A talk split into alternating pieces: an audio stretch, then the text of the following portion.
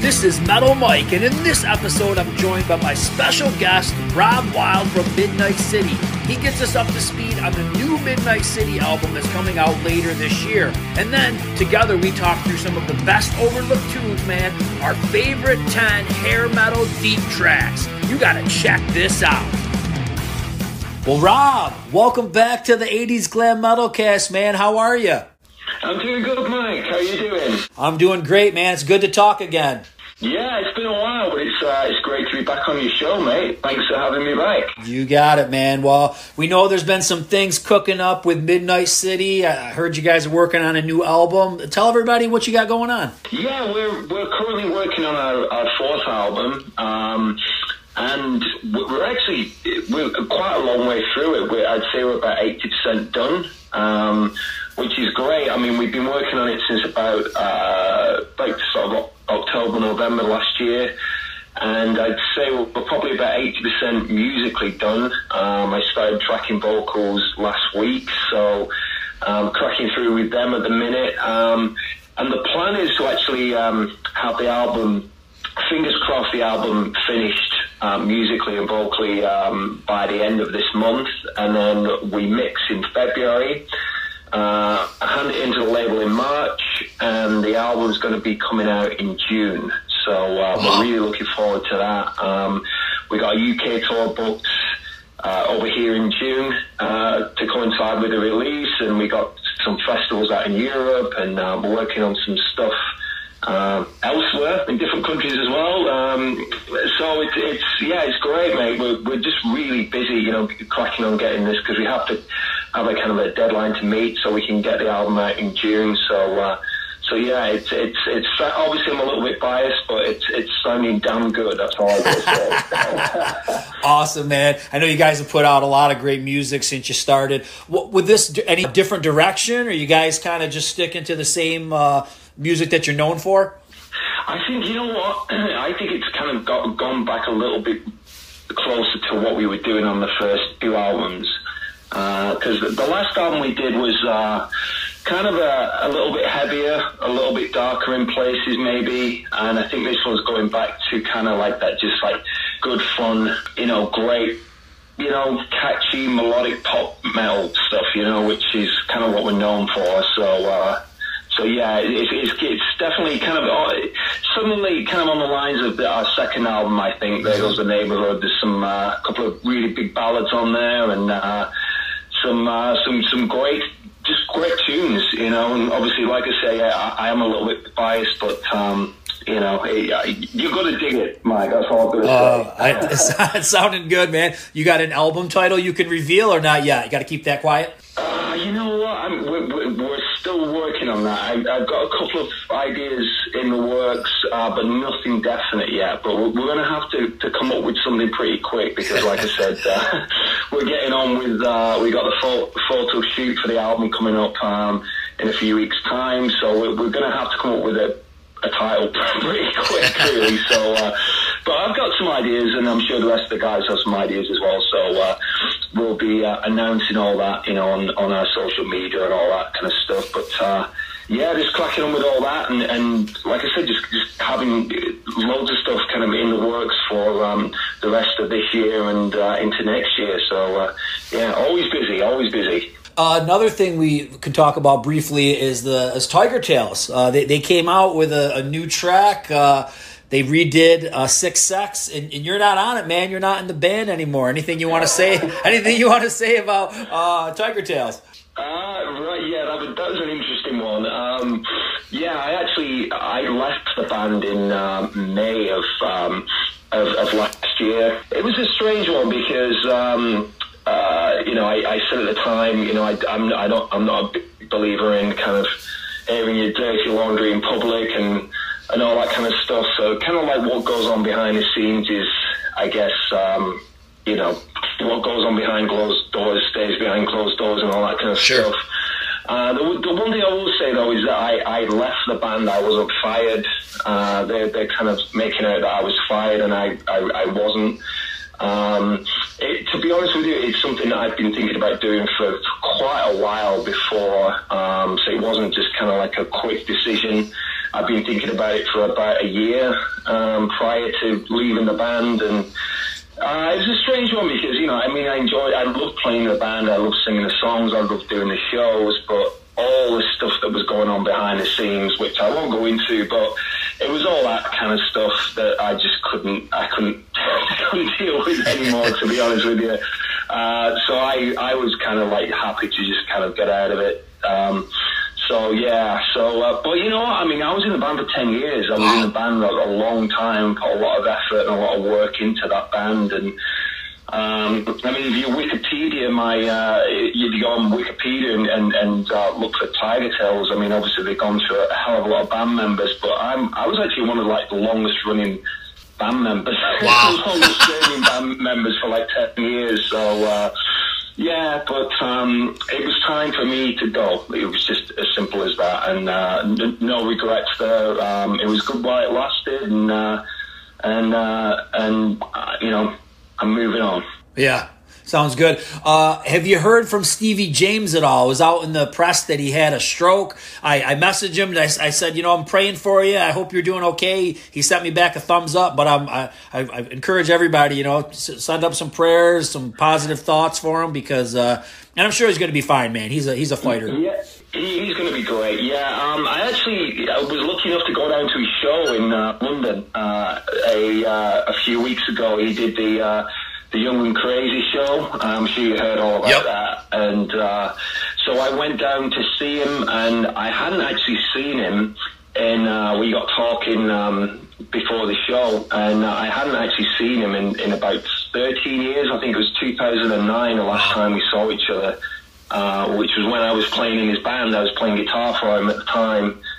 And we kind of, over the years, we kind of, when I joined Tigertailz, we kind of like lost touch with each other. But uh, um, we recently got back in touch and we've been talking a lot, you know, and um, and we've been getting on great. And uh, we had a great time in London. He he was great. He was awesome. He, he played the Young and Crazy album from start to finish, and we uh, I spent a lot of time with him that that night. You know, catching up on uh, what we've both been up to for the past thirteen years, and. Uh, and uh, we've even talked about, you know, uh, possibly doing something together. You know, me and him writing some stuff together, and uh, maybe doing something at some point um, as like a little side project thing. And then, yeah, I heard the news. It was just before Christmas. He had the stroke. Um, so I spoke to him, and uh, you know, he's recuperating. You know, he's taking it easy. He's taking it slow. Um, but I'm sure, you know, Steve is. The one thing Steevi is, he's, he's definitely a fighter, you know what I mean? So he, he's, he won't let this beat him. So uh,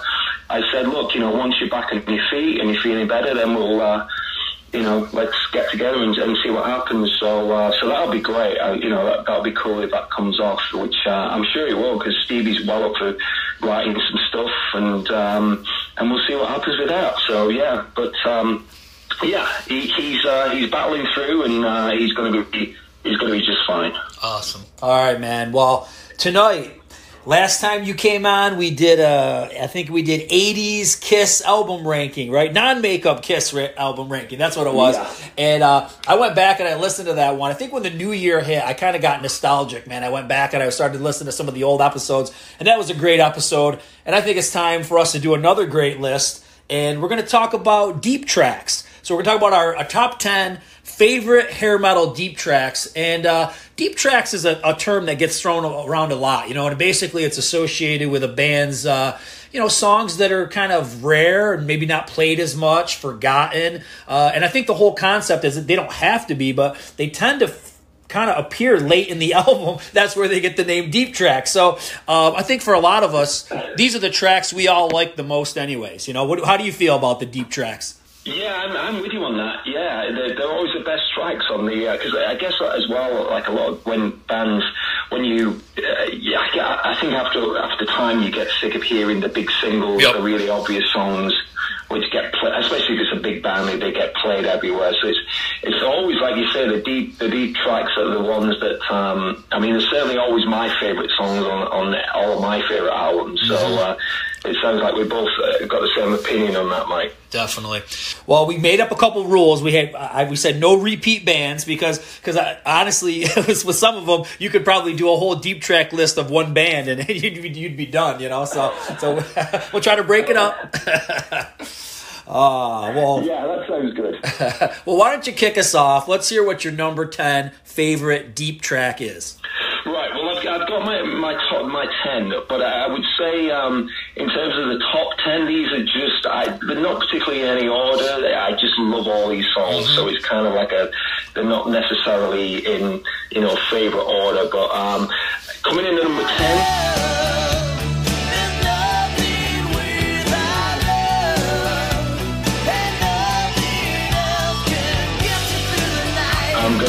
Going to come in with uh, one of the bigger bands, and I'm going to go with Without Love by Bon Jovi Ooh. from the Slippery When Wet album, which is uh, uh, a huge album for me back in the day when I was a little kid.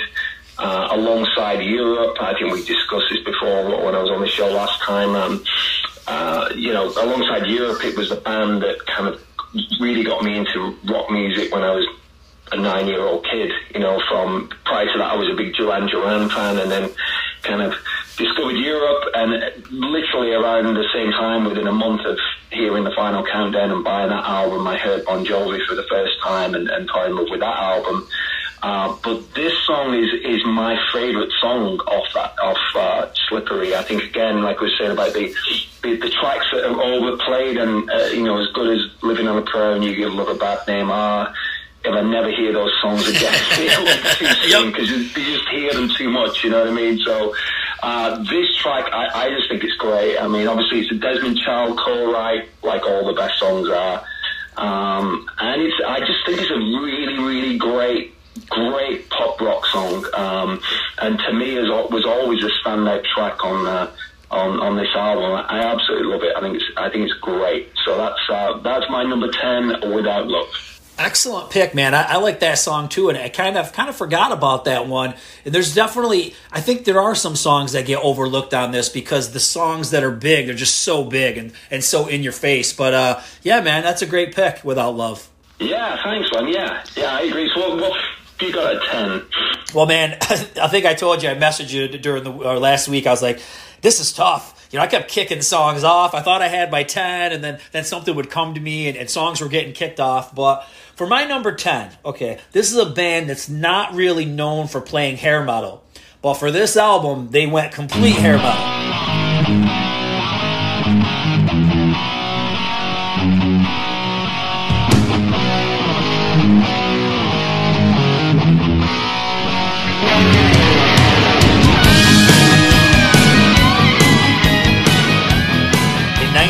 1986. This was kind of the year when hair metal just started to peak, right? And uh, it's Judas Ooh. Priest, man, with Reckless off of Turbo. Uh, you know that song? I do, yeah, yeah. yeah. That is a kind of like a, a, deep cut for sure. Yeah, I think it's the last track that's on Turbo. I, I just love this song. You know, it, I think with that album, there's a few songs on there that are just not really, you know, what Priest fans are used to. And just Reckless is just is total hair metal, man. It's it's catchy, it's fun, it, and it, it, reminds me of something that could be like in an '80s movie or something. You know what I mean? Or maybe it would, it would play as a as an '80s movie uh, trailed off, but it just got great melodies and and uh, it's just a fun track. So I got I got Priest Reckless, man, as my ten. Oh, that's good. Yeah, that's that's the only album I'm, I'm you know really a fan of, to be honest with you, because like you said, you know, it, it is quite hair metal, isn't it, throughout? Yep. So um, so that that's a good one, mate. Yeah, very cool. Number nine. Right, number nine. Okay, so I'm going.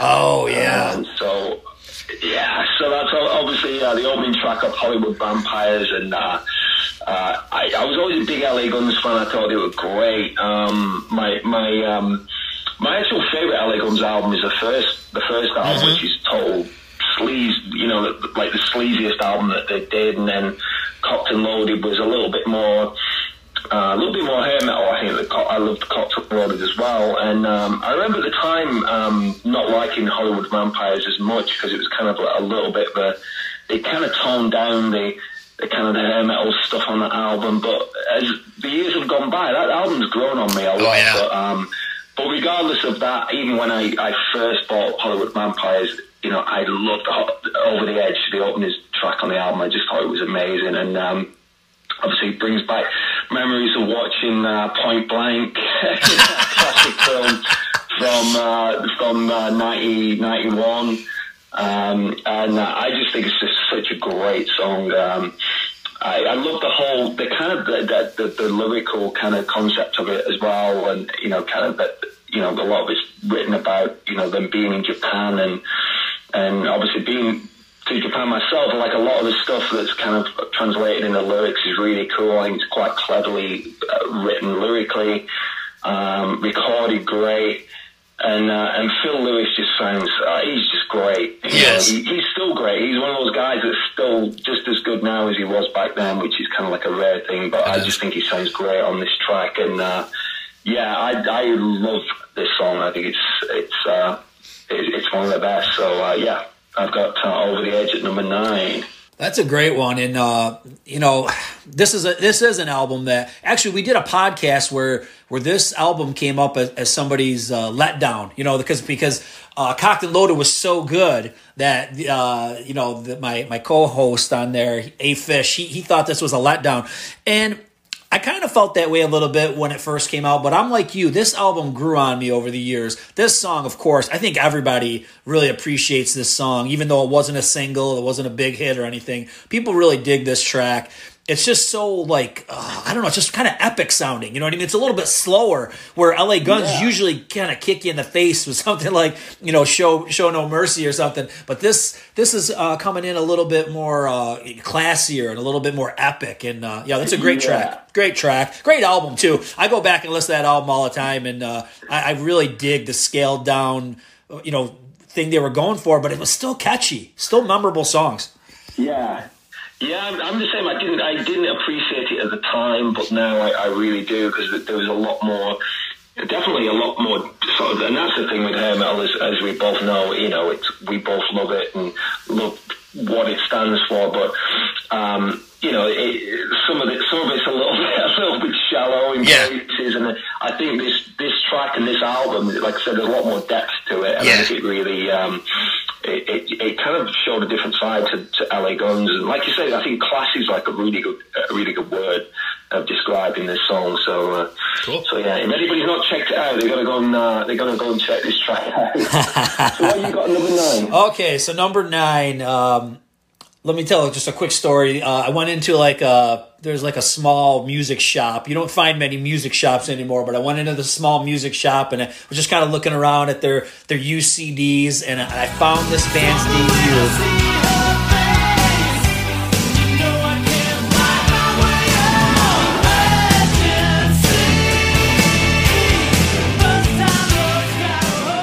and it's Winger, their Winger debut, okay.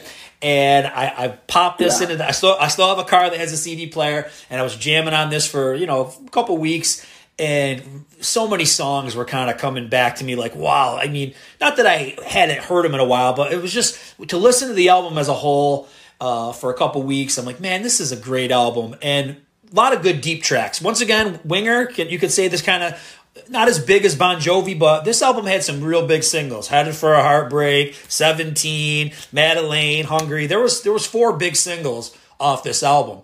But the, one of the songs that's really stood out to me, um, kind of listening to it with older ears, is uh, "State of Emergency." There's just something about this song.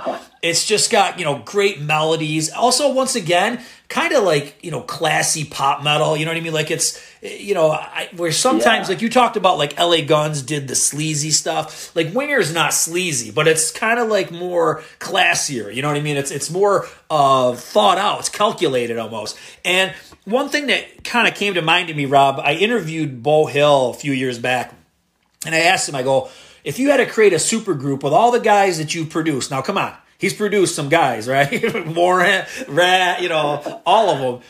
And he's like, oh, you want me to create a super group um, out of all the people I've worked with? He goes, just give me all the guys in Winger. And um, he thought he thought those were the most solid people he'd ever played with. And when you really sit back now, with older ears, you listen to that debut album. He's right, man. Like like like these guys are really solid in every position. So great musicianship, great song. I went with State of Emergency. Oh man, I, I, that's the best song on the album. That's yeah. the best song on the album by a long way. Yeah, I, I was, I loved, I, I, I loved the first two uh, Winger albums, and then the third one. Um, I did. I, I, that was kind of when they were getting a little bit more serious, mm-hmm. and I mean, they, they are again, they are uh, as well as the kind of the fun side of uh, Winger and the, the 17s and all that kind yep. of stuff. They had some hidden depth in what they were doing, even yep. on those first two albums, and then then Pull came along and it kind of got a little bit too a little bit too serious for me. But mm-hmm. it, those first two albums are great. And uh, I definitely agree with you. I, that's my my, my favourite song on the first album is "State of Emergency." Yeah, so nice. that's a really good, really good choice, Mike. All right, good. good, good, man. I'm glad you like it. Number eight. All right, so number eight, I'm going with uh, a little bit of curveball. I'm going to do something a little bit more obscure.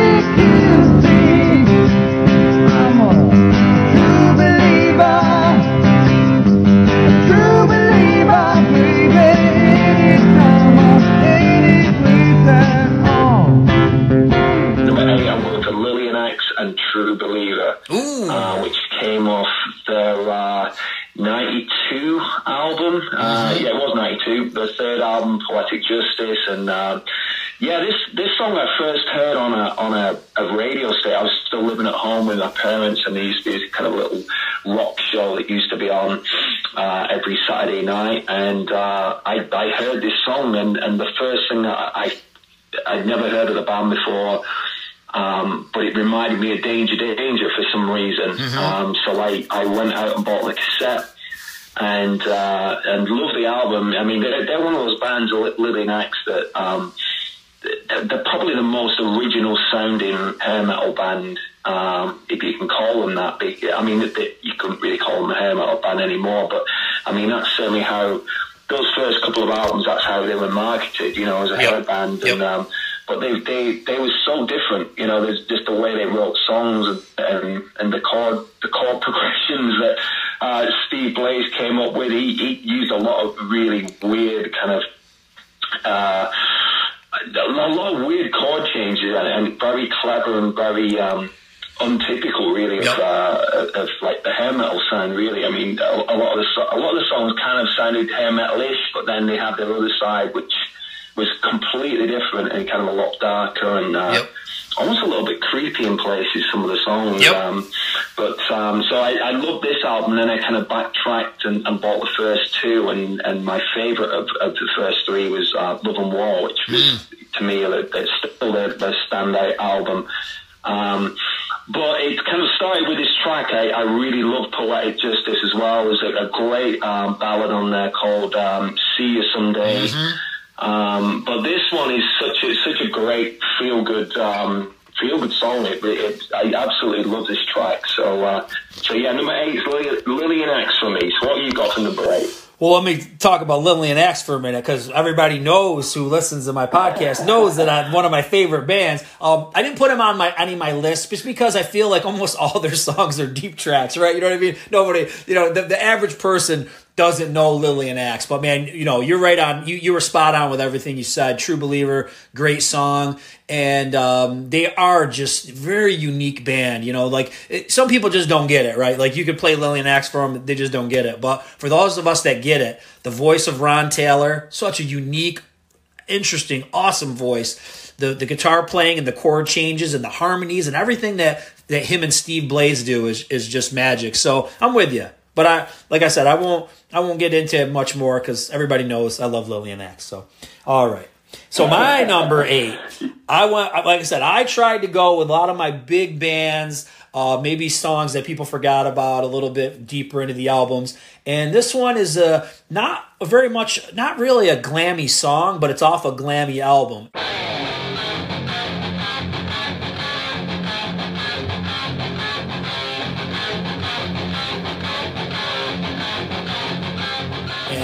Going with Lightning Strikes Again by Dokken off of Under Lock and Key. This is a monster of a song, man. It's got a super heavy ass riff. I don't know if this was like a leftover from Tooth and Nail, but this is really, really heavy. And this vocally is Don Dokken in his prime. I mean, his voice is just on fire here. And uh, I love that song, man. It's it's catchy, it's fast, it's fun. So lightning strikes again. Yeah, yeah, that's a good one. I, I was never. I, have got to admit, I was never a massive Dokken fan, but that that's a, that is a great song. I had a friend when I lived in the States who was a massive Dokken fan, so uh, we listened to that album quite a lot when it came out. So uh, yeah, that's a good one. Good choice, man. Nice, good. nice. How about number seven? So, okay, so number seven. It's the way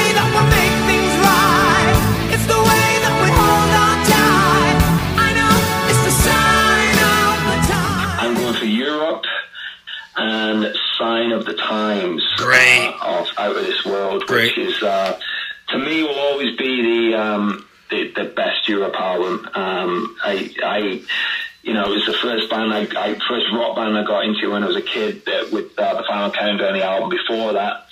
But this one to me just still stands out as the, the kind of defining moment. Um, and it's kind of a weird thing. I was listening actually to one of your shows recently, um, and you, you were kind of going through, uh, I think it was um, maybe last week or the week before, you were going through your, your kind of requests and things that you would like to happen this yes. year. And I remember one of you um, mentioned about the, the Europe thing, and, and I totally agree. You know, um, I was a massive Europe fan, and I, I loved all their 80s stuff, even the early stuff, you know, Wings of Tomorrow, yeah. was cool. Yeah even though I was kind of a little bit more European sounding, and then The Final Countdown and Next World, and then Prisoners in Paradise was a good album.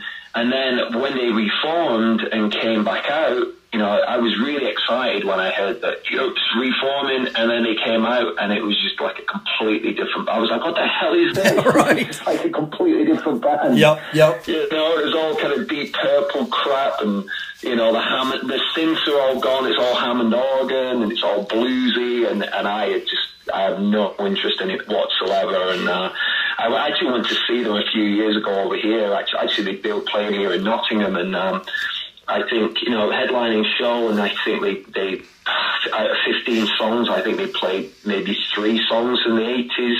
Oh. You know, so I was sorely disappointed. Oh. so, but um, but this one was a big like I think a lot of it is to do with. I mean, apart from the fact that it's just a great freaking album. Um, it was also, you know, my first concert, you know, my first ever show was going to see Europe on this tour and uh, and obviously this song was played live, and, and it's just I, I just love this song. I, I mean, I it's just an amazing song. it's a mm-hmm. story. So uh, yep. So yeah, that's that's my uh, that's my number seven. If only they would, like you were saying on your your, your last, oh, if only they would come out and you know do something like this again, I, I, you know, I'd be a lot happier. You know, get Beau Hill back. Yep. you know, maybe, maybe liking him again. I don't know.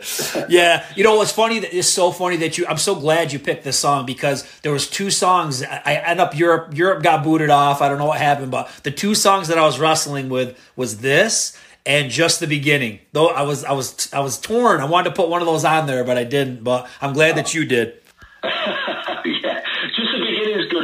Yep. that, that's a that's a good that's a good track. Yeah, and I'm with you. My favorite. I don't know. I get torn between Out of This World and Prisoners in Paradise, but I think pound for pound, track for track, Out of This World is a better album. Yeah, I'm with you on that one. Yeah, I, I think so. You know, I, I, uh, I, you know, Prisons was, was good as well. I mean, I like that album. I thought there's some some great songs on that. Um, but uh, yeah, so to me, it's it's out of this world all the way for me. I'm so with what, you. What have you got? Um, what have you got for number seven then? Okay, so um, this is an album comes up a lot on my show, comes up a lot on any hair metal list.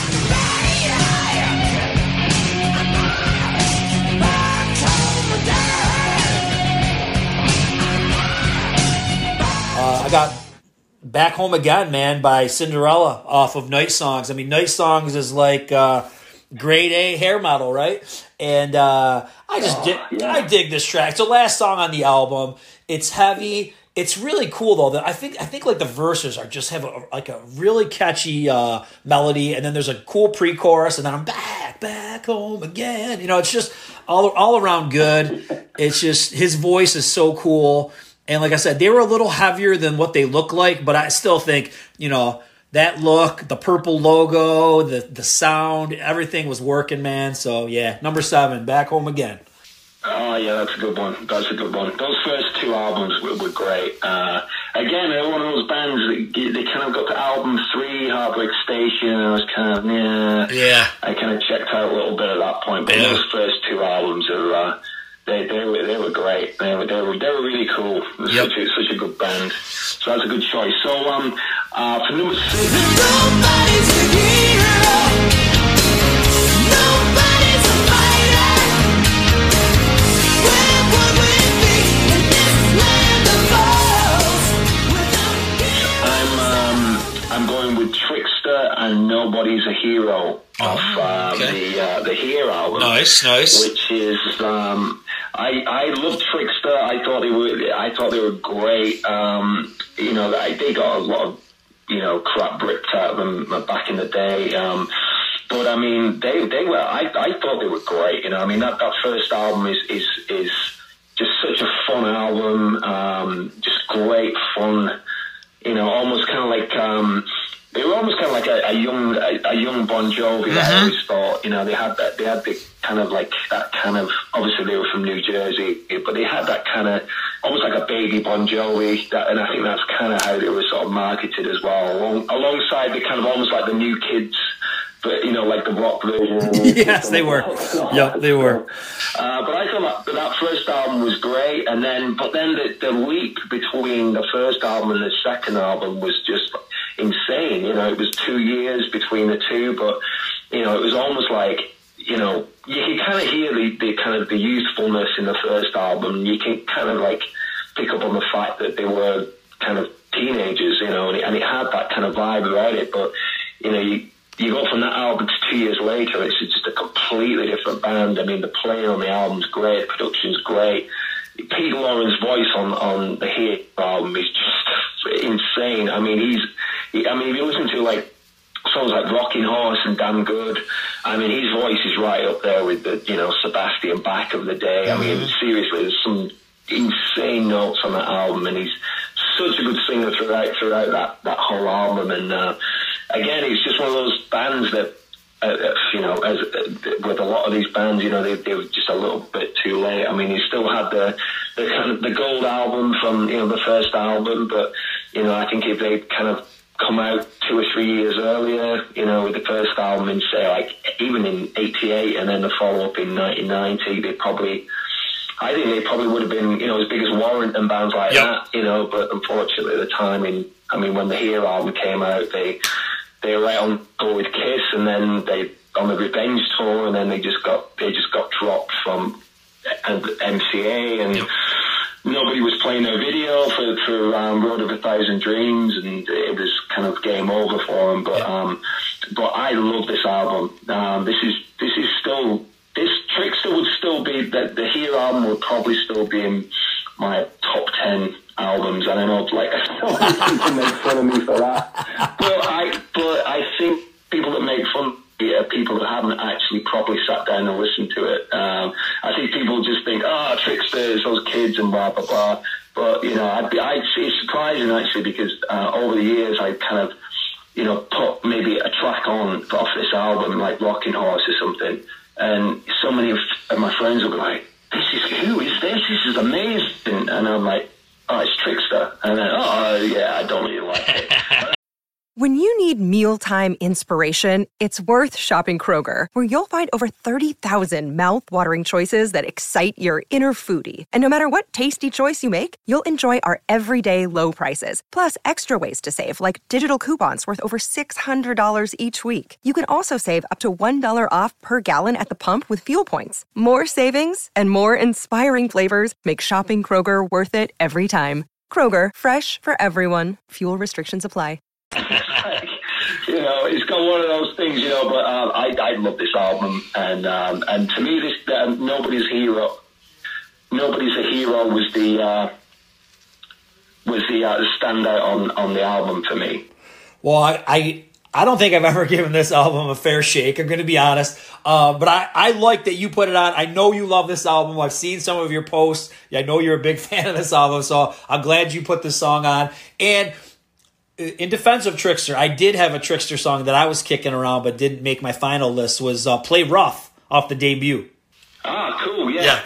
Well, yeah, you got to give this album, you got to give the Hear album another uh, spin, and, and, and let me know what you think. Because, will. Uh, um, yeah, yeah, yeah. I think you're missing out on a, on a really, really good album. uh, so yeah, yeah. And it's funny that you say that. You got for number six. Uh, one other thing, though, quick. one- Funny you say that because I just put out that episode uh, that focused on what was going on with some careers in 1991, and Steve Brown was one of the clips in there. And you had mentioned that people wouldn't play that video, and that was kind of like the end for them because they they came up with their first video off of here. What was it called again? What's the song? Uh, Road with a Thousand Dreams. Yeah. Okay. single. Yep. Yeah. Yep. So they got the news that MTV wasn't going to play it, and they were like, "Wow, this is it." Like we, they kind of knew they they had no shot at uh at success with this album. So it's sad. It's sad what happened to them. You know. You, you imagine how how like frustrating that must have been, and how heartbreaking that must been for them, though, they- because they got their first. You know, they're a bunch of like 19, 20 year old kids. They they put out their first album. They've got a gold album. They're on tour with the Scorpions. They're they're doing you know the Blood, Sweat and Beers tour. Yep, you know, yep. they they they get this huge budget to do their second album. They um, and I'm sure they came out thinking, "This is it. We're going to sell two million albums and Yep. blah blah blah." And then literally, it was all over. You know, that Crazy. must have been to have the kind of the, the taste of that success and then just have it taken away from you so quickly must have been pretty, pretty uh, hard to take. I would imagine. Yeah, I would say so. All right, man. So number six. All right. So let me first start with the album that the song is off of, and, and I've always been huge into this album, and I feel like I'm getting bigger into this album all the time. But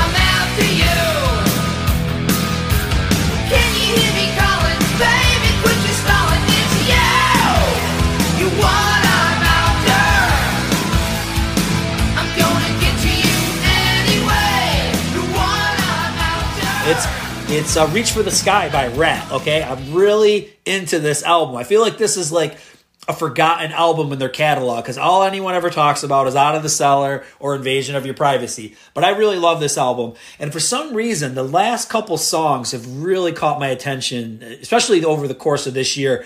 Eh, Or well, this year's been kind of short. Let's, let's say the course of last year, and. um the song that I, I want to talk about or want to put on there is "What I'm After." I just think it's a great song, man. It's it's just fun. Once again, catchy. It's got all the elements that you're looking for. It's got a pretty uh, cool pre-chorus, and uh, Pearcy's voice is awesome. So I don't know, man. I'm, I'm a big fan of that album, and I think it ends really nice. You know, I felt like Ratt sometimes. A lot of these bands, not just Ratt, would kind of put throwaways at, at the end of their albums. You know what I mean? But I don't think that's the case with this one. Yeah. You know, they've got like um, the the bottom line and um, what's it gonna be, and then what I'm after. So any one of them could have been on my uh, my list, but I, I love that album, and I think it ends real strong. Yeah, that, that's you know what's really funny is uh, no word of a lie. Uh, this is kind of weird. There's some weird synchronicity thing going on here. I've actually been listening to that album a lot recently as well. I swear to God. Good. Uh, and it, it's one of those things. Sometimes you know when you go back and you, and you just get you sort of in the mood for listening to a certain band, and you listen to that band for quite a while. And and of, of all the Ratt stuff, I, I was a huge Ratt fan, but that was always, if I'm honest, that was always the album that I would skip more often than not. Um, and and now I would say that's the album that I I, I listen to listen the most. See? To be honest Yep. with you. It's kind of weird because I was I always really liked Dancing Undercover, but then I I've been I listened to that quite a lot recently, and the first side is great, uh, side one, you know, and then side two is pretty weak. Yeah. Whereas um, you know, Reach for the Sky, there's some good songs, you know, like what um, what's it gonna be? I mean, that should have been crying out to be a single, right? Yep. Yeah. That was like a big hit. It should have been a big hit for him. 'cause Should have it's been. such a melodic, almost like you can hear like it's almost like Desmond Child could have written that song, you know. Mm-hmm. Yep. So, um, yeah, I, that's a good choice, mate. And, uh, and like I said, I've been listening to that album a lot as well. So I think it's a, a really underrated album. That Mm-hmm. one. Yep. I'm with you, man. Glad glad to hear it. Uh, number five. Right, number five.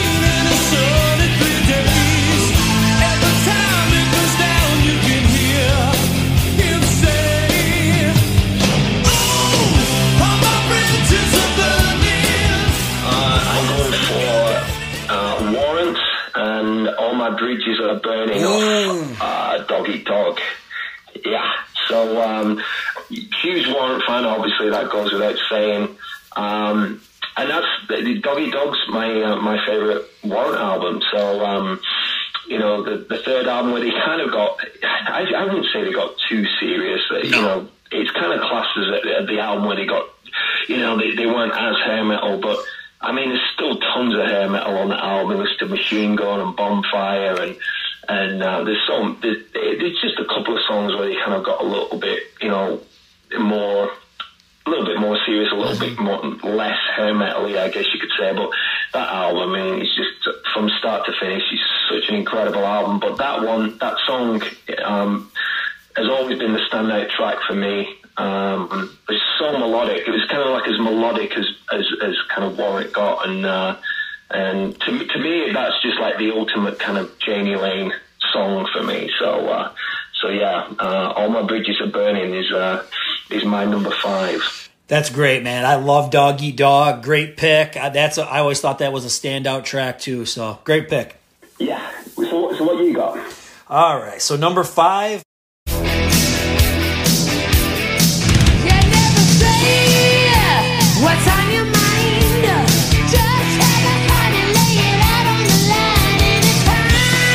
Got Desperately by Slaughter.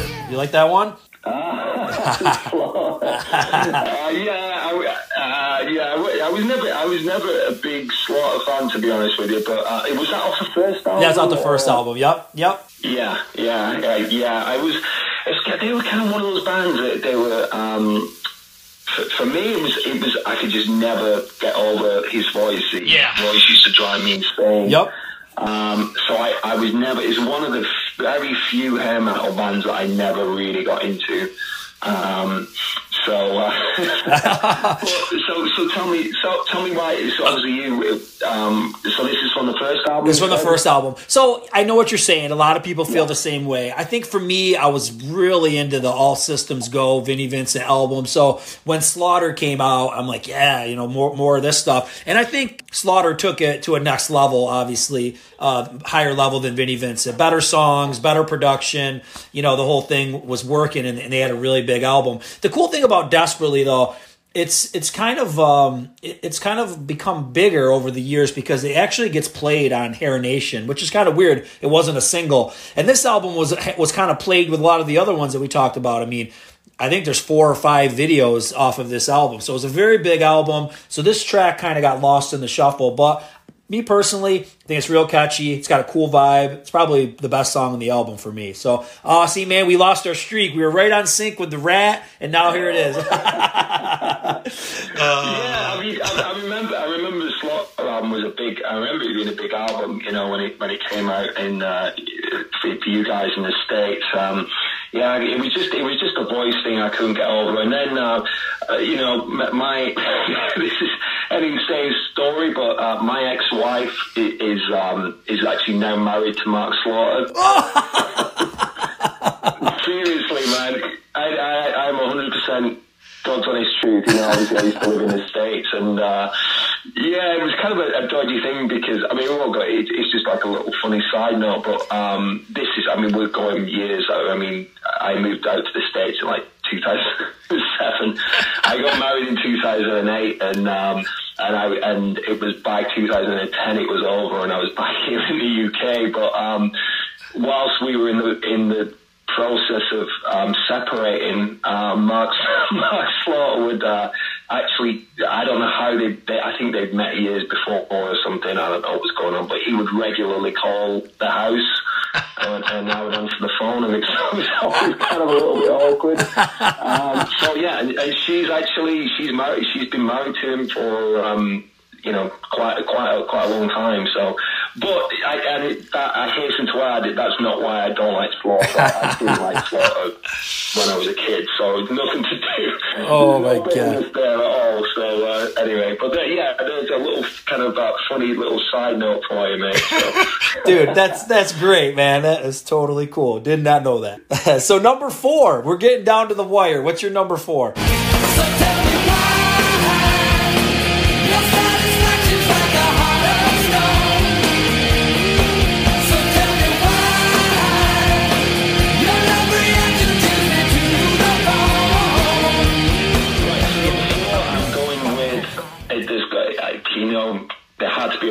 I can hear. I'm going Yeah. for So Tell Me Why. Ooh, um, yeah. Off the, uh, off, off Swallows Live. Um, one of the four um, studio t- tracks they recorded as the kind of the, the added songs on the end of the album. And to me, um, I mean, you know what a huge uh, Poison fan I am. I, I just always loved them. Um, but I, I always loved them with CC. You know, Yep. The native tongue thing, I could never really get on board with that.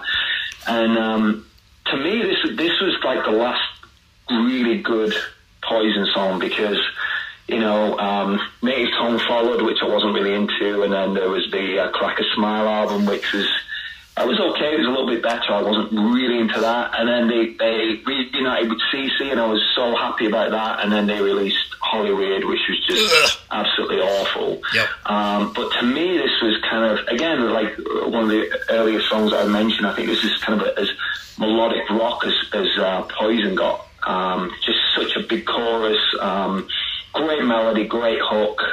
Uh, I, I think CC had a lot to do with writing this song, and um, yeah, it's it's it's one of my one of my favorite Poison songs. So uh, so yeah, I had to had to get a Poison one in. So uh, so that's my uh, that's my number four, Mike. Great pick. Um, we did a podcast uh, a few weeks back where we did big, happy, catchy commercial songs or something like that. And uh, I put "So Tell Me Why" on that list because I'm with you. I love that song, and it is one of those. It was a single, but nobody remembers it. It was put out during the grunge era, so it's really a forgotten track, but a great track. One one of their best.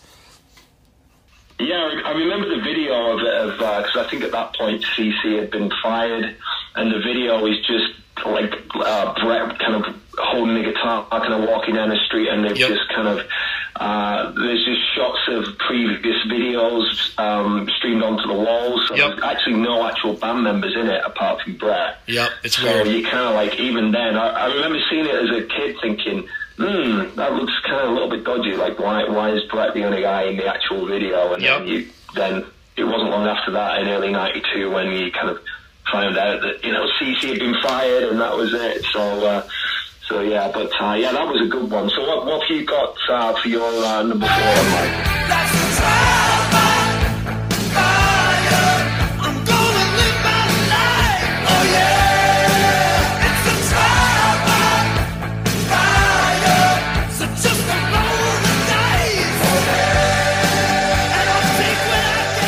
Man, I gotta go with my favorite band, Kiss. I gotta go Trial by Fire off the Asylum album. And uh, I love this song. This is such a missed opportunity as a single. Don't get me wrong, Asylum had, you know, three great singles, I think, with Paul singing them. But man, one more single would have been perfect. This was a great Gene song. I think Gene redeemed himself on Asylum. Uh, we talked about this already. We don't have to go too right. We talked about this when we did the '80s Kiss thing. But uh, Animalize was a weak offering for Gene, maybe kind of weak for Kiss in general. And this was, a, I think, a good comeback. Just very rebellious, fun, catchy. So yeah, Trial by Fire. Yeah, that was that's that was. I mean, uh, I, I agree. You know, Gene was kind of like back on board uh, for Asylum. I thought uh, I like all the Gene songs on Asylum. Yep. But then I, I also like all of Gene's songs apart from No No No off Crazy Nights as well. I think he, he, he had some good songs.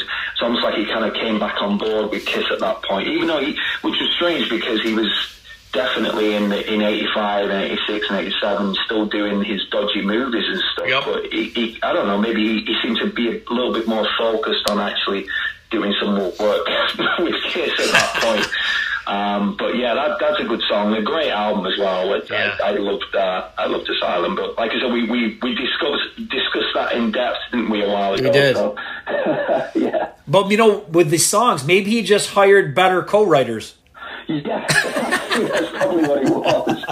It's probably he probably said, you know what, I need some freaking help. You know, let, let me find out who I can write some better tunes with. But uh, it definitely worked, you know, um, because even even um, you know the, the the other songs on, on Asylum. you- uh, Gene's songs are great, so um, Yep. yeah, and like I said, a lot better than uh, Animalized because uh, every every Animalized Gene song was just absolutely awful. Yep. I remember like Lonely as a Hunter. I think it was just like what a piece of shit. Murder in High Heels. That's that's what I hate the most because it's such a lazy chorus. You know what I mean? Yeah, yeah, exactly. exactly. That was that was uh, Gene definitely phoning it in at that point. I think. All right, man. Number three. All right, so I'm just having a look down my list, and I, I was thinking yesterday when I came up with it, this list, I, I've got to, you know, I've got to get a ballad in there somewhere. Oh, yeah.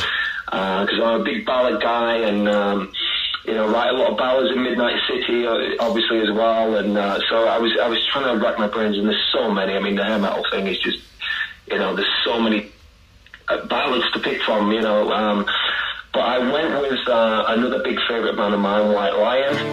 You're all I need beside me, girl.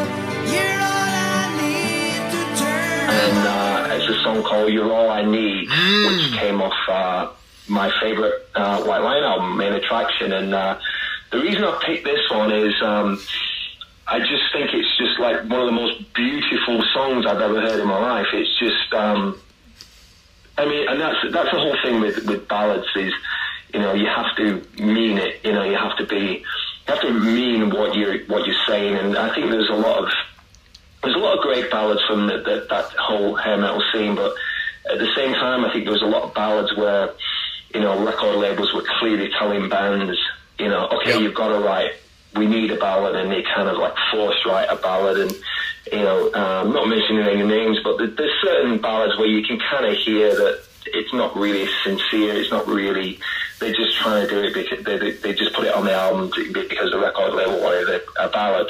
Um, but this song was just kind of, I don't know. I just, I, I just believe everything that Mike Tramp is, is, is singing in this song. I mean, Mike Tramp sounds incredible on this song.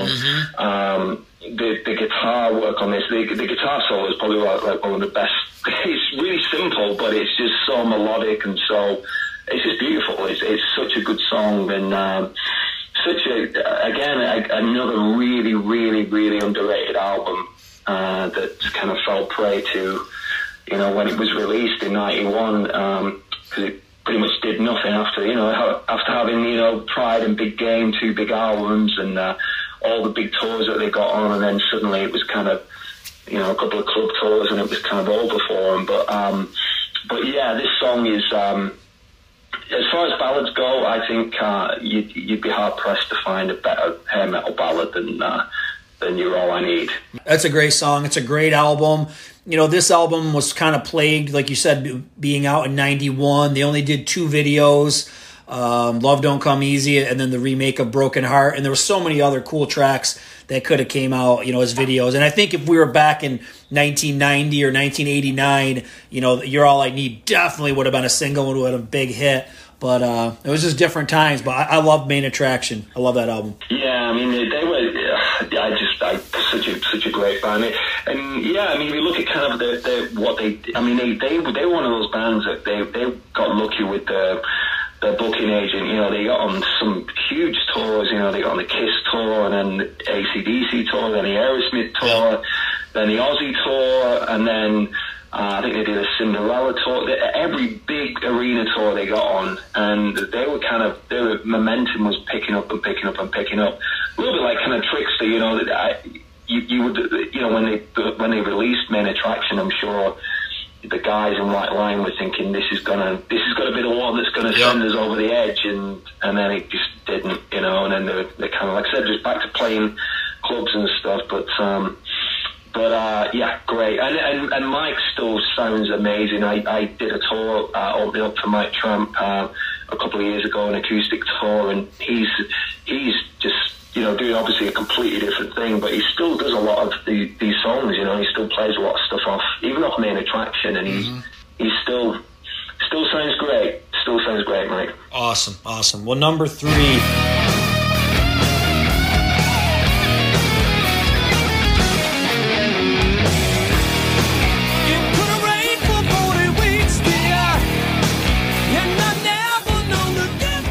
I got some Warrant myself. I, I think Warrant has a lot of great deep tracks, and uh, I went with Mr. Rainmaker off of Cherry Pie.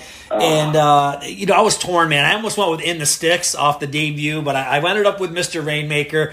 How how was Mr. Rainmaker not a single? You know what I mean? Like it screams single to me. You know what I mean? I don't know, but Yeah.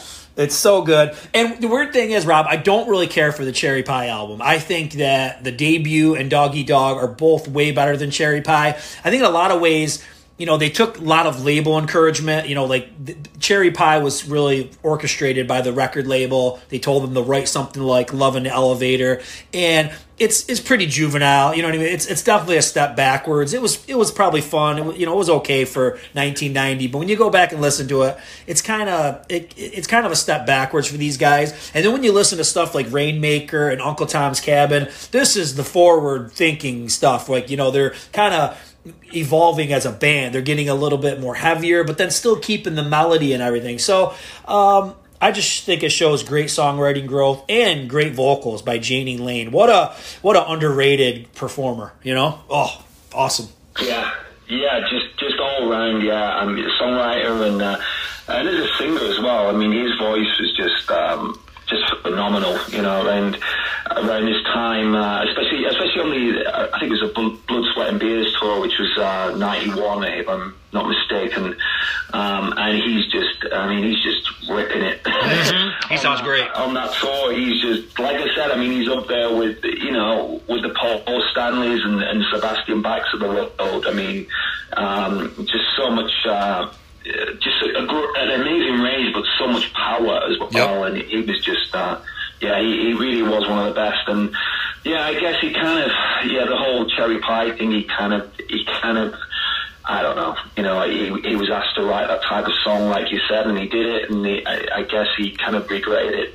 You know, Yeah. onwards, really, because he, he was he was such a great songwriter, and he, he I guess he kind of got, you know, that song was a bit of a joke song, and it kind of maybe hurt his hurt his career Yeah. a little bit, but you know. But it still sold. I, I think Cherry Pie album sold two or three million copies. So Yeah. uh, I, I think he had the, the last laugh.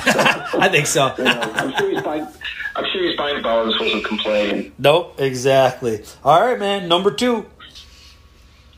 Right, number two, um, I'm going for uh, another uh, big favorite band of mine, Danger Danger.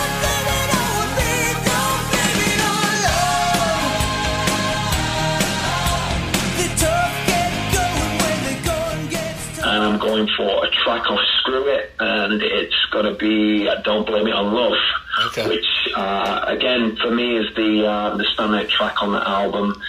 Uh, Danger Danger, uh, huge, huge, huge influence for me, um, especially on my songwriting and stuff like that. So, if anybody's listening to this and haven't checked out uh, Midnight City, uh, it's quite funny because you know we we've um, like I said earlier, we're working on our fourth album, and I don't think, and this is a God's honest truth, I don't think there's been a single uh, either album review or live review that hasn't mentioned Danger Danger. it's like it's funny, like every single review, we Danger Danger gets mentioned because there's so much kind of danger danger in what we do, and it's just because you know we're all big fans, but you know me as a songwriter, you know I, I'm so influenced by those first three albums. Uh, Screw It being my uh, my favorite album, and uh, to me, uh, you know, Danger Danger are one of those bands that I think were the ultimate.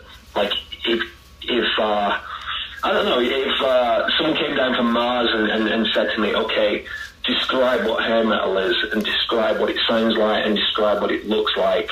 I would give them the Metal Edge magazine with Danger Danger all smiling and grinning with the blonde hair and you know looking cool, and I would probably put on the, the Screw It album, you know, because to me it sums up that music in a nutshell. I think they're one of the few bands that I mean, there was a lot of bands that they just deserve to be bigger, but I think in that genre of music, you know, they had everything. You know, they had great songs, good, fun, catchy songs, incredible guitar player.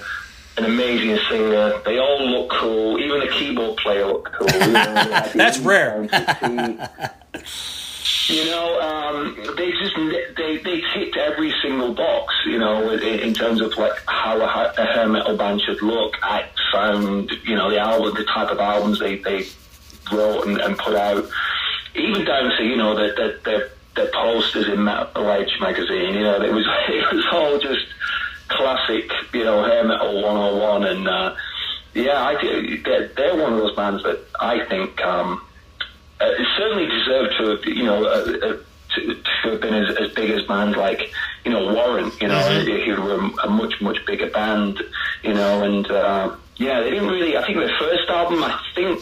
I Actually, it, it, it depends. If you kind of look at on, on Wikipedia and stuff, it's the first album is stated that it went gold. But I remember talking to Bruno Ravel um, a few years ago, and he said that it, it was it def- definitely didn't go gold. So, Huh. uh, and then you know, Screw It came along '91, and it kind of didn't really do anything. Although they were quite successful over here for a while in the UK, they had um, a couple of like minor hits over here, but. Uh, but yeah, that, that's my number two is uh, "Don't Blame It on Love." Nice man. I, I know you're a big fan of Screw It. I Screw It was a hard one for me because I feel like I, I definitely enjoyed and had the debut, but then by the time '91 rolled around, I didn't. I definitely didn't go grunge, but I, I might have went a little bit heavier with some of the stuff I was listening to, and I kind of missed Screw It. And then when when I go back, and sometimes if you didn't catch it the first time around, you know what I mean. Sometimes it's hard to to get into it the second time. But I, but but man, after this, I'm gonna go back. I'm gonna give Screw It another chance, and I'm gonna give Hear another chance. All right, I promise. Yeah, there- there's, there's your, your two kind of homework assignments. Those are my homework assignment. gotta Get okay. back to me and let me know. Let me know what you think. I will. I will. Okay, so number two. I'm- Good times, bad times, our life was tragedy. Heartbreaks, heartaches, our life was a tragedy. I gotta go with some poison, and I went with um, "Life Loves a Tragedy." This is a great song. It's a bear. It's kind of buried, right? It's like right toward the end of, of Flesh and Blood, and, and once again, Flesh and Blood, as we talked about, a lot of albums on this list had some real big hits and a lot of singles and videos. You know what I mean? I think this was another one that was like four or five videos. So real big album, but and maybe a lot of fans didn't make it all the way through to the album to catch the end. But if they didn't, they really missed out on this song. It, it starts off kind of bluesy, right, with just the you know uh, kind of bluesy Yeah. riffing with, with with Brett singing and. uh you're not really sure where it's going, and then it picks up to pretty much, you know, typical Poison fare, but a little bit lyrically. There's some more depth there, and uh, it's just so catchy. And uh, it really, I think this and so tell me why really gave me hope for where like Poison was going. And then you know, then the whole grunge thing happened, and, and things didn't really go the way we thought they would. But um, that's a great one. If, if people aren't familiar with it, go go back and listen. Yeah, I agree. That's again, it, it, we we're agreeing on a lot of stuff here. Um, that's that's my favourite song off uh, Flesh and Blood as well. Yeah. Um, such a great song, and uh, as you know, um, as a side thing over here in the UK, um, I have a, a Poison tribute band uh, called Poizon, but um, with a, with a, a Z instead of, of the S. Um, and we um, we go out all over the UK. We're actually doing. Um, last year we did a we kind of copied what was going on in the states so we went out we teamed up with a Motley Crue tribute band and a Def Leppard tribute band. So it was you know like the stadium tour which has been happening in the states um, which of course will never come to the UK so we've been touring it all over the UK and selling out shows and stuff and and we do uh, you know for the most part we we, um, we do roughly about an hour long set and you know, it's the classics. You know, we don't do anything beyond flesh and blood, but it's you know, it's all all the hits. You know, nothing but good time, tall day, you know, skinny bop, all that kind of stuff.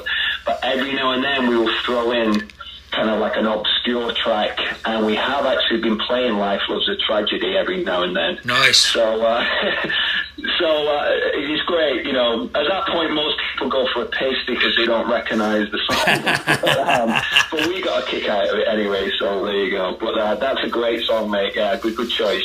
Awesome. All right, man. I got to hear it. What's your number one? All right. Well, there's one band that's been off the list up to now, which obviously has got to has got to go in there. Uh, I've got a song, and I think I could kind of guess the album. As soon as you said Kiss, I think I I knew it was going to be a song off Asylum, and you know it's going to be a song Crazy Nights? Crazy Nights. So.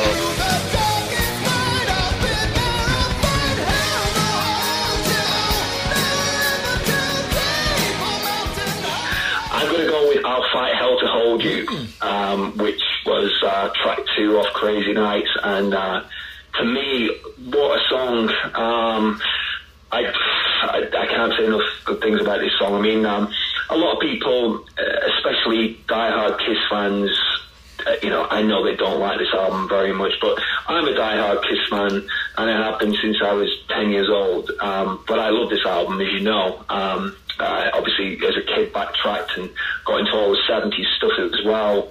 But Crazy Nights is still my number two favorite Kiss album. Um, and uh, and but one thing with this album, I, you know, I think that a lot of people miss out on is I think. Uh, yeah, it is very poppy, and there's a lot of really poppy songs on, on the album, like "Turn on the Night" and "My Way" and "Reason to Live," which are all songs that I loved, by the way. But but there are some tougher songs on the album as well, you know, and this is one of them. And this is uh, Paul Stanley is absolute peak vocally. I mean, his voice is insane on this, but there's so much kind of uh, almost like it's almost like such a chest beating Paul Stanley song. You know what I mean? It's there's so much conviction in in, in his vocals and um, and actually musically, it's actually quite a cleverly written song. There's some really cool chord changes in it, especially on the, the pre-chorus. Yeah. Um, so it's, it's quite a clever song, you know, because it kicks off, it, it, it, it changes a lot. It's not just like your standard um, kind of straight ahead rock song, you know, there, there's some really clever changes. I'm, pretty sure Bruce um, Kulick uh, co-wrote this, I think. I'm pretty sure he was he had some involvement with it. Um, or, or I'm not sure. It actually might have been Adam Mitchell. I can't remember who he was, but it is it is definitely a co-write. But um, I just love this song. I think this is just a real kick-ass song of Crazy Nights, and uh, yeah, this is, that's my number one, mate. So as, Awesome. as you know, you know, there's no list is going to be complete without having Kiss on there for, for either of us, right? So. Uh, awesome, man. I know you're a big Crazy Nights guy, and, and, you know I'm a huge Kiss fan, and yeah, I got mixed feelings on Crazy Nights, but I, I think that's a good pick. So what, what you got on number one? All right, this one's gonna. number one. This is probably gonna throw people off. They're gonna be, like, "What the hell is this guy thinking?" But uh, one of the first metal bands I got into, man, when I was a kid, was Motley Crue, right? And Motley Crue, even though they're they've got a lot of big singles, they've got a lot of cool deep tracks. And I'm gonna go to their most glam album ever, Theater of Pain. It's it's a divisive album, right? Not everybody loves Theater of Pain, but that was the first Crue album I ever bought, and I love it.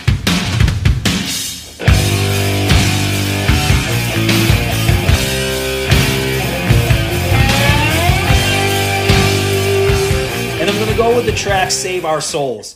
And once again, people might be like, "What? What? Where? Where? Why is he picking this song?" I've always thought this song was cool. It starts off with monster drumming by Tommy. The whole thing has got a cool beat. It's kind of like a slow, heavy, um, you know, it's, it's a little bit like a yeah, like a slower, heavy type track, and darker. Maybe even harkens back to maybe something they could have done on "Shout at the Devil." Maybe it's left over from "Shout at the Devil." I don't really know. Uh, Mick has got a lot of the slide guitar on it, and Vince just sounds nasty on this one. He sounds good, and um, yeah, man, I'm going with "Save Our Souls." I've always liked that song for some reason. Don't know why. Caught my ear when I was a kid. Still love it. So, "Save Our Souls." Yeah, that, that's that, it's funny. That's actually my favorite Motley album as well, uh, Theatre of Pain, which is kind of weird because that's kind of again, like you said, I think that's if you ask most people what their favorite Motley or their least favorite Motley Crue album, it's usually Theatre of Pain. But um, so I think there's some great songs on that. My favorite song off that album is Louder Than Hell, which Yeah. Is uh, such a great song, you know. And but to me, that's still like that- to me that's without a doubt their, their, their best album. So I, I prefer that album over like Doctor Feelgood and everything Yeah. else. So uh, there you go. Awesome, brother. Well, hey, this was fun. I was glad to, to hear some of the picks. It was nice when we matched up on a lot of them. And, and like I said, we're we're real close in age, and we're really close in the music that we like. So yeah, this was fun. Yeah, it was, mate. Yeah, we had a lot of uh, similar choices on there as well. So uh, yeah, it's been a lot of fun. yeah. Good, good catching up with you. I wish you lots of luck with everything you're doing this year with Midnight City, and uh, we'll, I'm sure we'll be talking again. Oh, absolutely, man. Yeah, thanks for having me on your show, mate. Well, that was great talking with Rob. Make sure you follow Midnight City on social media to keep up with all the action this year. Rock on!